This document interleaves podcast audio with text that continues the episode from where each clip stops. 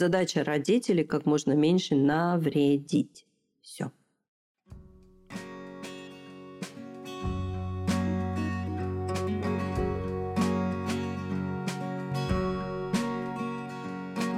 Всем привет! С вами подкаст «Мы родители. Миссия выполнима».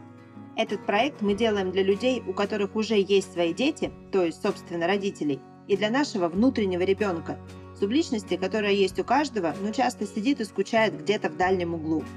Тут мы нашему ребенку с большой буквы даем внимание и выпускаем играть. Здорово, правда? Миссия выполнима. Мы, автор контента проекта врач-психотерапевт Марина Витальевна Лазовская – и я, Дарья Лазовская, дочь и сама мама троих детей, после небольшого перерыва записали эпизод по мотивам вопросов слушателей. Получился насыщенный выпуск про генетику и эпигенетику, про работу психики, про дружбу, симпатию и развитие отношений, про то, как и когда дети начинают себя осознавать, о том, как это связано с вниманием и внимательностью, как к детям, так и к себе самим. Все острые моменты родительства разбираем на примерах из жизни, актуальнее не придумать. Каждый выпуск подкаста мы пишем вместе с вами во время онлайн-трансляции. Попасть на интерактивное шоу можно каждую пятницу в телеграм-канале «Не психуй». Активная ссылка в описании выпуска. Марина Витальевна, у меня вот на эту пятницу сформировалась такая тема, скорее тезис. Как дети определяют свое место в мире? Кто они сами по себе? кто они для своих близких, кто они для своих ровесников, кто они в принципе. Потому что у меня, например, сходу ответа на этот вопрос не нашлось, но дети им задаются вообще, кто я в этом мире. Вот если кратко, вот пока без деталей, если кратко, когда ребенок в принципе начинает задаваться таким вопросом? Кто такие дети? Дети это никто, они животные. Все, точка.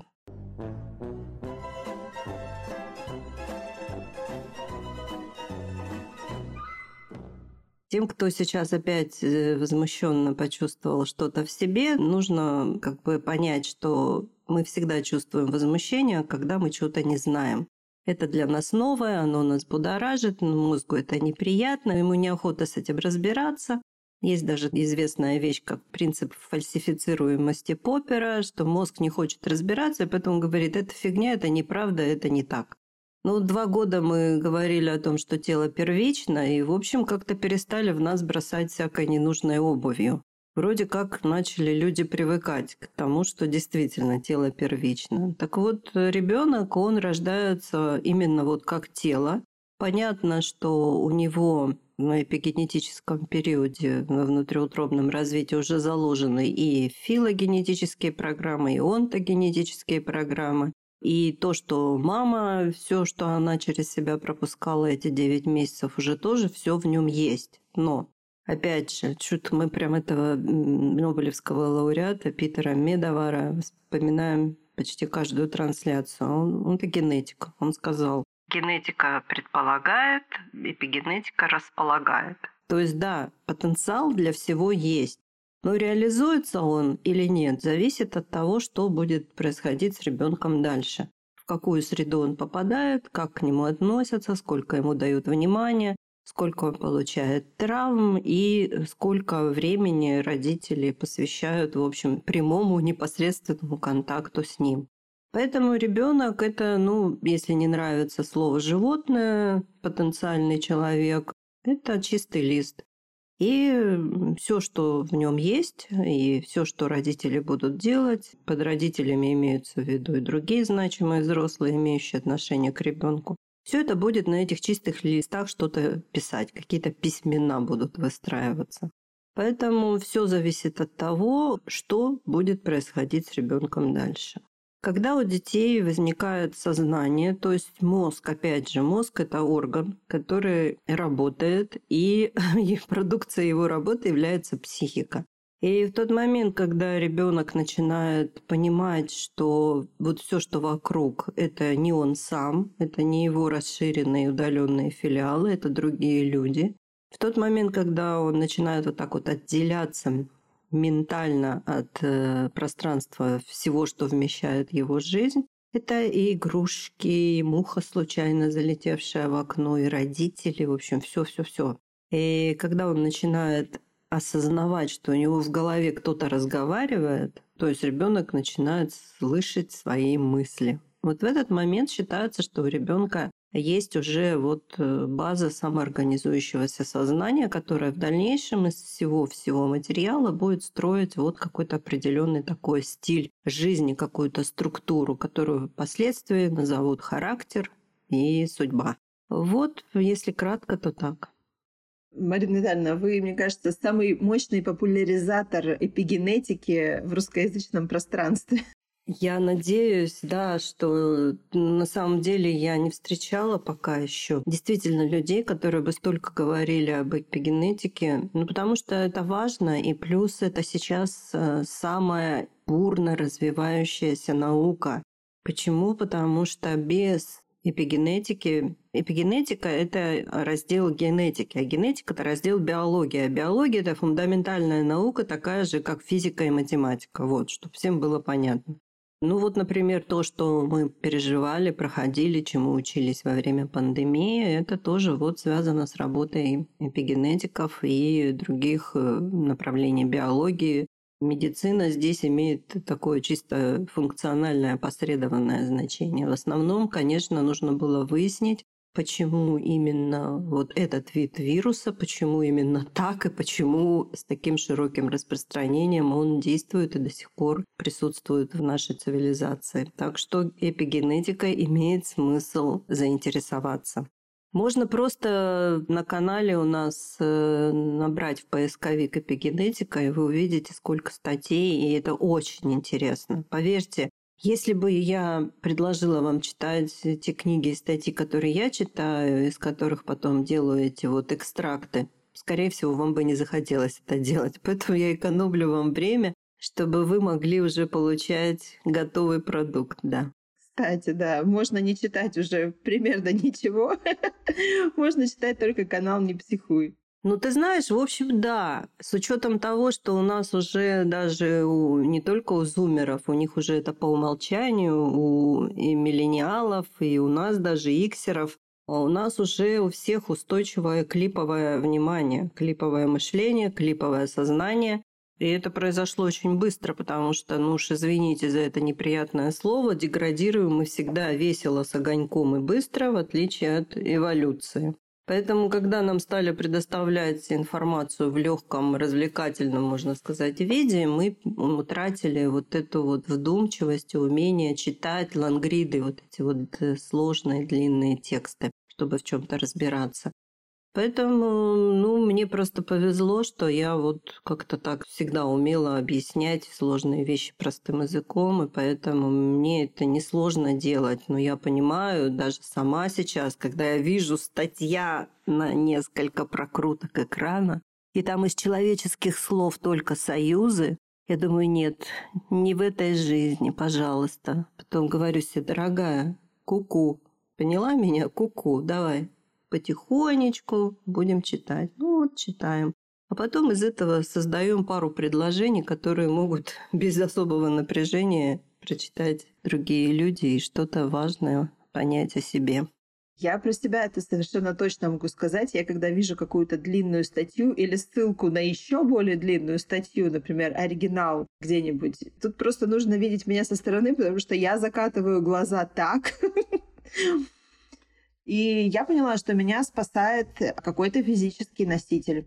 Все, что я читаю в книге, я запоминаю в обычной бумажной книге. Если мне что-то нужно супер важное понять и запомнить, я распечатываю, не берегу экологию, я распечатываю и читаю с листа, потому что иначе до меня просто не доходит. Да, это верно, потому что это пока что алгоритм ручка-бумажка работает. Слава богу, что хотя бы для нас он работает.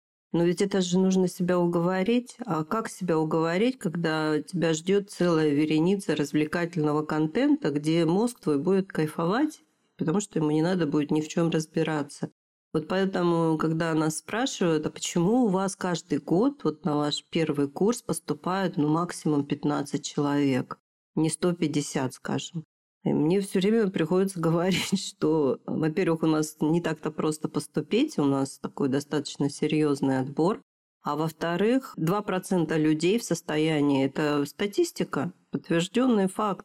2% людей в состоянии заниматься так, как занимаются студенты у нас. То есть читать сложные тексты, писать по ним эссе, задавать вопросы, давать обратную связь. То есть это очень сложный труд. И с каждым годом этот труд для людей становится все более сложным. Но тем не менее, эти 2% есть, и мы их регулярно собираем, потому что это именно те люди, которые действительно хотят быть независимыми, свободными внутри, независимо от того, где они живут, в каких условиях и для себя самих, для своих детей близких осуществить алгоритм, узнать себя, узнать, как устроен мир и найти свое правильное место в этом мире. Это ни много и ни мало формула счастья, которую вывели ученые.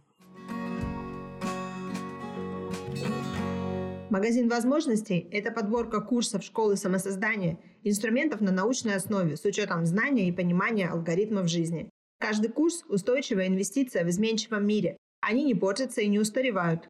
Курсы инструменты качественны, эффективны, уникальны и долговечны. Они проверены на практике и показывают высокие результаты. А еще адаптируются под владельца и развиваются вместе с ним. Выбирайте курс, пользуйтесь возможностями, живите лучше. Активная ссылка в описании выпуска. А вот э, возвращаясь к теме, собственно, нашей трансляции про место в мире, и я уже поняла, что это плотно связано с эпигенетикой.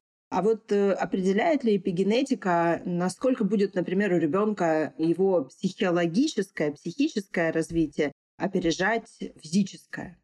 Ну, все будет определять. Вот просто нужно понять. Вот давайте представим какую-нибудь абстрактную беременную женщину. Ну вот она, например, вот только что узнала, что она беременная, она счастлива, рада и хочет дать своему ребенку все самое лучшее. Но при этом она вообще ничего не знает о том, что эпигенетический период 18 месяцев беременности – это закладка вот всего того, что будет происходить в жизни потом человека. Вот можно в это не верить, можно от этого отмахиваться. Но извините, от того, что мы отмахнемся от гравитации, она не перестанет на нас действовать. Точно так же и это. Поэтому она просто живет. Она, ну, живет как живет. Как у нее получается, так она и живет. И в этот момент ребенок получает информацию о том мире, в который ему через 9 месяцев э, придет срок родиться, и как в этом мире жить. Но если совсем вот упростить до базового уровня, этот мир – место возможностей или этот мир – место опасности. Если мать передала информацию, что этот мир – место опасности, потому что она сама испытывала длительные стрессы, дистрессы, зависала в каких-то неприятных, негативных эмоциях, она уже на биохимическом уровне передала информацию, что в этом мире нужно больше защищаться, а у нас все просто. Чем больше защищаешься, тем меньше сил на развитие остается. Закон сообщающихся сосудов, физика. Поэтому если э, мать передала информацию, что это мир, да, в нем случаются трудности, но они все преодолимы, потому что она их преодолевала и недолго в них висла, то ребенок получает информацию, этот мир – место возможностей. Здесь нужно открываться, развиваться и, в общем, радоваться тому, что выхватил этот шанс из 400 миллионов. Шанс родиться у каждого из нас – это 1 на 400 миллионов. Вот и все. И поэтому, если мать знает, что такое беременность, сколько она будет длиться, она будет более внимательно относиться к тому, чтобы вот э, преодолевать все эти необходимые естественные трудности. Потому что если поместить женщину в идеальные условия, ну вот представить, что такое возможно, да, где никаких трудностей у нее вообще не было, где у нее ни одна негативная мысль не промелькнула в голове, ну, это бред. Почему? Потому что мозг должен тренироваться, нервная система должна тренироваться. И если поместить вот в такие идеальные условия, то это вызовет совершенно противоположный эффект. Ребенок не сможет бороться за жизнь. А как ребенок борется за жизнь новорожденный? Например, он кричит, он привлекает к себе внимание криком. А у этого ребенка нету таких навыков. У него никогда не было внутриутробно никаких стрессов. Он понятия не имеет, что такое адреналин и что с ним делать. Поэтому во всем нужен баланс. И осознанные матери, которые идут в беременность, они понимают, что стрессы будут, стрессы нужны. Кармезис, умеренный стресс – это наш друг. Почему? Потому что мы живем благодаря ему. А вот дистресс, зависание вот в этих деструктивных трансах, все плохо, недовольство – это вот уже совсем другая история. И вот с этим как раз и нужно быть внимательным и разбираться. Поэтому психологическое состояние ребенка, которое может даже опережать физическое, может быть связано с двумя вещами. Этот ребенок получил много такой информации, которая держит его на стороже. А что это значит? Это значит, что у него обострены все чувства, и поэтому он более чувствительный, чем другой ребенок. Ну, сравнивать это, конечно, неправильно, но условно, да? То есть он более чувствительный. Вот почему говорят, что невротики – это потенциально великие люди. Потенциально. Тут очень важно понять, что подчеркнуть потенциально. Потому что вот эта сверхчувствительность к чему-то болезненному, она восприятие обостряет, и от этого идут толчки, такие импульсы в сублимацию, то есть заниматься чем-то, что будет помогать вот это неприятное состояние встревоженности, встрепанности, вздернутости, хоть как-то снижать. Это вам, пожалуйста, искусство, и культура, и наука, и вообще все-все-все, что сделала наша цивилизация. Либо это вариант, когда ребенок, ну вот первый вариант мы разобрали, да, сверхчувствительность, либо это вариант, когда ребенок просто по психотипу холерик. Такое тоже бывает. Я тут недавно в разговоре с э, подругой, я живу в Москве, она живет в Сочи, и она меня спрашивает, ну, это у нас вопрос с ней, как правило, риторический, и она говорит, ну как вы вообще там живете? Я не понимаю, как вы там живете. Чем вы там вообще спасаетесь? Я говорю, ну, как бы вот есть такое наше маленькое тесное комьюнити, я говорила про своих друзей. Вот, собственно, так и спасаемся. На что подруга мне сказала, а, ну да, об людей спасаетесь. Об людей спасаетесь. Ну да. И вот в связи с этим у нас есть э, вопрос такой.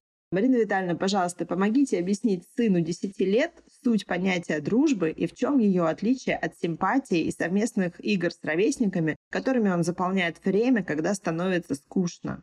Но мне кажется, тут и некоторые взрослые не всегда отличают, где дружба, а где вот такое приятельство с ровесниками. Да, и, в общем, это достаточно такая... Можно даже сказать, что это на уровне ментальности такое искажение, потому что оно повсеместно присутствует. Чтобы разобраться, приходите к нам, поступайте. Вот у нас уже скоро начнется поступление на первый курс, и вот мы там как раз все эти вещи разбираем на микромолекулярном уровне. Но и критерий на самом деле только один – честность. То есть у нас есть такое вот э, выражение устойчивое, что отношения без честности – это не отношения. Это социальная игра, какая-то форма общения, симпатия, приятельские отношения, единомышленники. А дружба – это фактически супружеские отношения, но только без сексуальной подоплеки. То есть с другом делают все то же самое, что делают супруги друг с другом, кроме, ну вот... Э... Продолжение рода. Да, Как то изящно выразилась, да. Размножение, хочется сказать. Поэтому, если с другом нет честности, скорее всего, это не дружба. Есть прекрасная песня, да, если друг оказался вдруг, и не друг, и не враг, а так.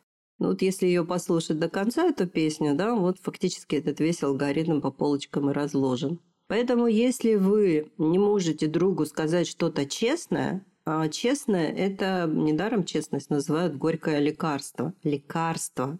Почему? Потому что оно лечит отношения вот от этих всех мороков, каких-то социальных игр. А в социальных играх всегда есть кто-то, кто доминирует, и кто-то, кто является жертвой. Поэтому, если вы понимаете, что вы не можете другу сказать что-то, что его расстроит, что разозлит, но это будет честно, то значит нужно задуматься, а что у меня с этим человеком? Ну, можно ли действительно его назвать друг? И если он не может вам сказать что-то, что будет честным, но расстроит вас, вот как тут не вспомнить опять алгоритм, как важнее, чем что? Потому что без этого алгоритма честность чаще всего реализуется как жесткость, жестокость, прямолинейность, правдорубство. Но если мы знаем алгоритм, как как сказать, как упаковать, честность важнее, чем что ты собираешься сказать, то тогда вот этот э, алгоритм честности возможен. Поэтому спросите сына, есть у тебя что-то такое, что бы ты хотел сказать, но не можешь. И вот пообщайтесь с ним на эту тему. Ну вот у меня буквально недавно был такой период разговоров конкретно об этом с моей дочерью, ей 13 лет. И в ней я вижу понимание. То есть она вот как бы все, о чем мы с ней говорили, она понимает и дает обратную связь. Вот как бы у меня вопрос, может ли ребенок в 10 лет это понять? Дети все разные. Бывают, что дети, ну, скажем так, более чувствительны. Это тоже зависит от родителей. Если ребенок живет в среде, где родители не скрывают свои чувства, не надо путать с эмоциями, потому что эмоции, что скрывать, вот они все на поверхности. А именно чувства, что в этот момент человек переживает. Если у ребенка не утрачен, не забетонировали ему вот этот эмпатический контакт, потому что ребенок, вот его еще называют чувствилище Бога, он живет благодаря эмпатии. То есть вот именно вот этому пониманию, квазипониманию, потому что там осознанности в этом нет никакой, пониманию чувств другого человека, как приятных, так и болезненных.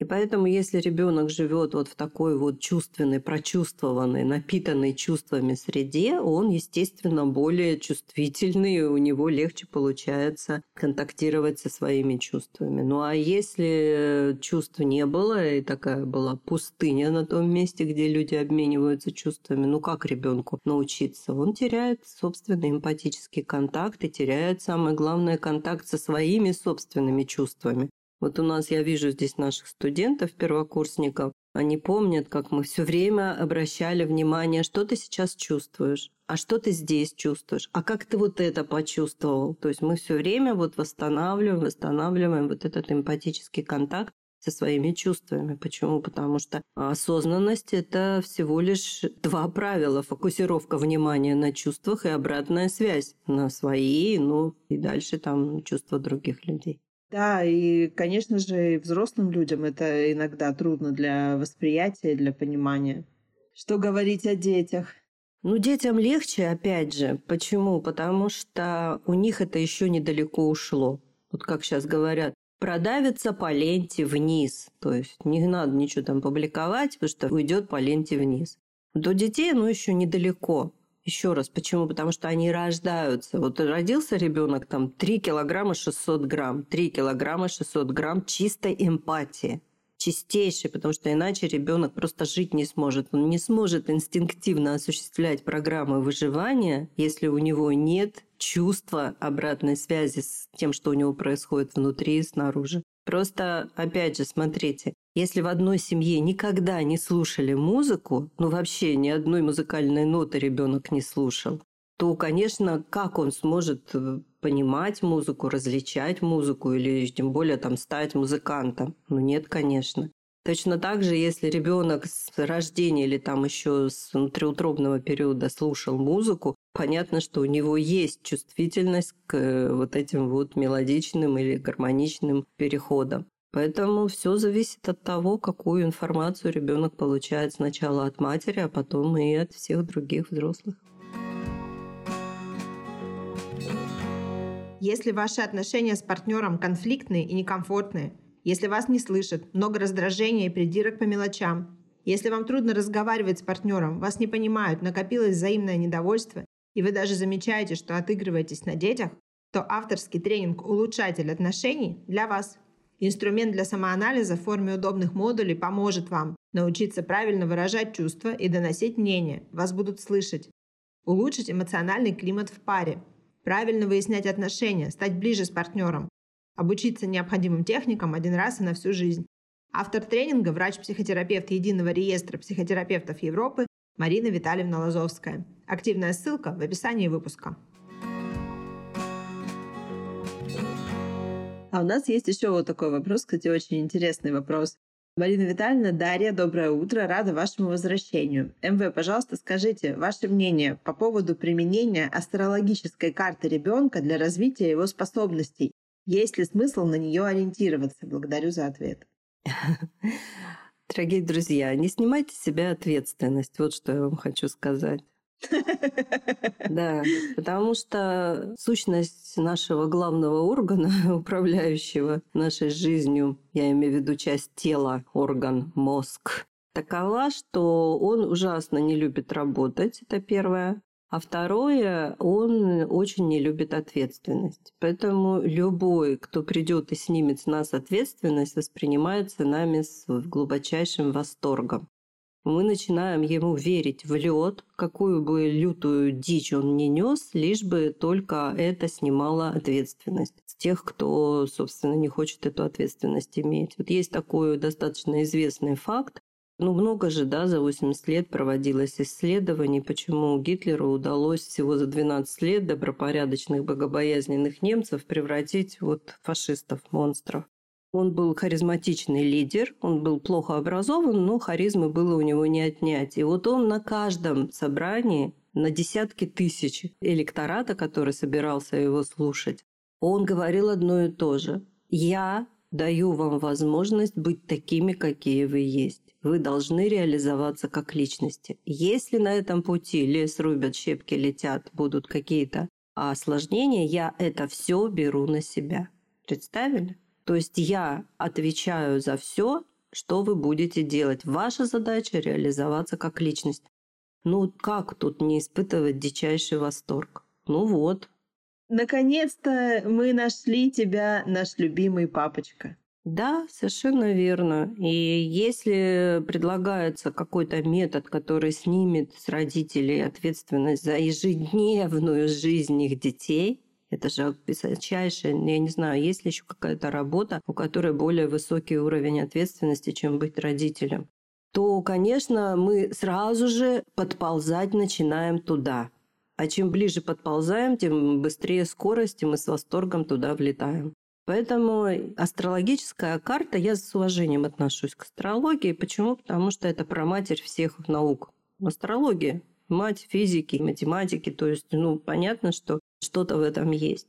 Но любой грамотный, честный астролог, он скажет, что вот в этой точке, вот, например, куда направить ребенка, ну вот сейчас начинается горячая пора, окончание школы, поступление, куда направить ребенка. Пошли к астрологу. И астролог говорит, вот в этой точке бифуркации есть вариант, что вы его пошлете к физикам, и вот там будут вот так разворачиваться события. А есть вариант, что вы его пошлете к лирикам, и там вот так будут разворачиваться события. И вот здесь нужно четко совершенно понять, что грамотный, честный, что астролог, что психотерапевт, он не говорит «делай так» или «делай так», он говорит «выбери». Я тебе даю вводные, а выбирать все равно нужно будет тебе.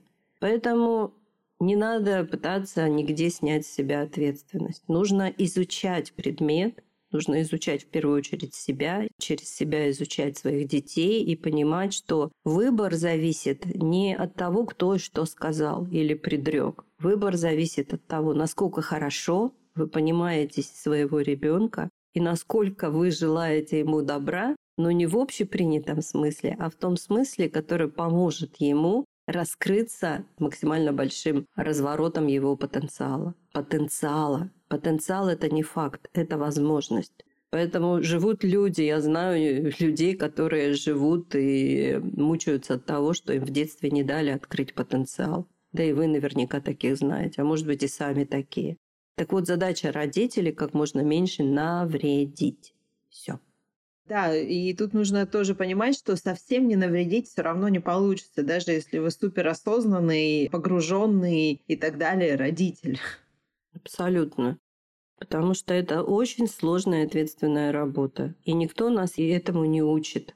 И поэтому тут без ошибок невозможно. Но опять же, я уже это говорила и хочу это тоже подчеркнуть, что раньше, вот до начала, ну скажем так, до начала 21 века, до прихода искусственного интеллекта, любая наука, любая, неважно какая, как и в принципе человеческое познание, развивалось по канонам проб и ошибок. Пробуем, ошибаемся, делаем выводы, пробуем дальше. Сейчас, когда у нас есть искусственный интеллект как огромный помощник, который сокращает нам путь до любого знания, главное захотеть и найти этот путь, он нам предоставляет развивать возможности и моделировать благодаря тому, что мы понимаем, как развивать возможности, моделировать свое будущее. То есть не только будущее для себя, но, естественное будущее для детей. То есть возможности и моделирование. А что такое возможности? Это осознанность в первую очередь. Умение себя осознавать, умение держать с собой обратную связь. И это же экстраполируется на детей и на других людей. Поэтому у нас, как говорится, и все карты в руках. Главное не лениться. Стараться быть активными, любознательными и быть интересными своим детям, потому что дети всегда ориентированы на родителей, но просто в какой-то момент э, отставание начинает ощущаться довольно значительным, и поэтому дети теряют, теряют интерес к родителям как к людям. И это печально. Столько лет вложить в эту сложную, такую ответственную работу и потом потерять контакт с детьми. По-моему, это что-то есть в этом неправильное. Спасибо, друзья. Я рада, что вы пришли послушать. Главное помнить, что мы всегда можем что-то с чем-то сделать. Просто не нужно оставаться в одиночестве уже не то время, когда нужно ждать, что само все рассосется. Нет, не рассосется.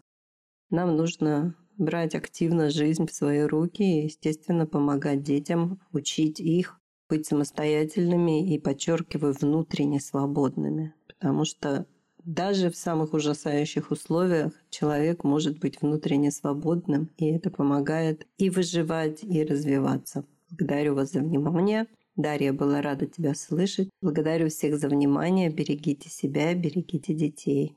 Марина Витальевна, благодарю вас за классные ответы, за то, что даже у меня, да что даже у меня каждый раз складывается пазл по-новому. Здорово. Во сколько нам открытий чудных готовит просвещение дух. Друзья, до новых встреч. Всем до свидания. Хотите задать вопрос? Пишите продюсеру проекта, мне, контакты в описании выпуска. И подписывайтесь на нас на любых удобных вам подкаст-платформах.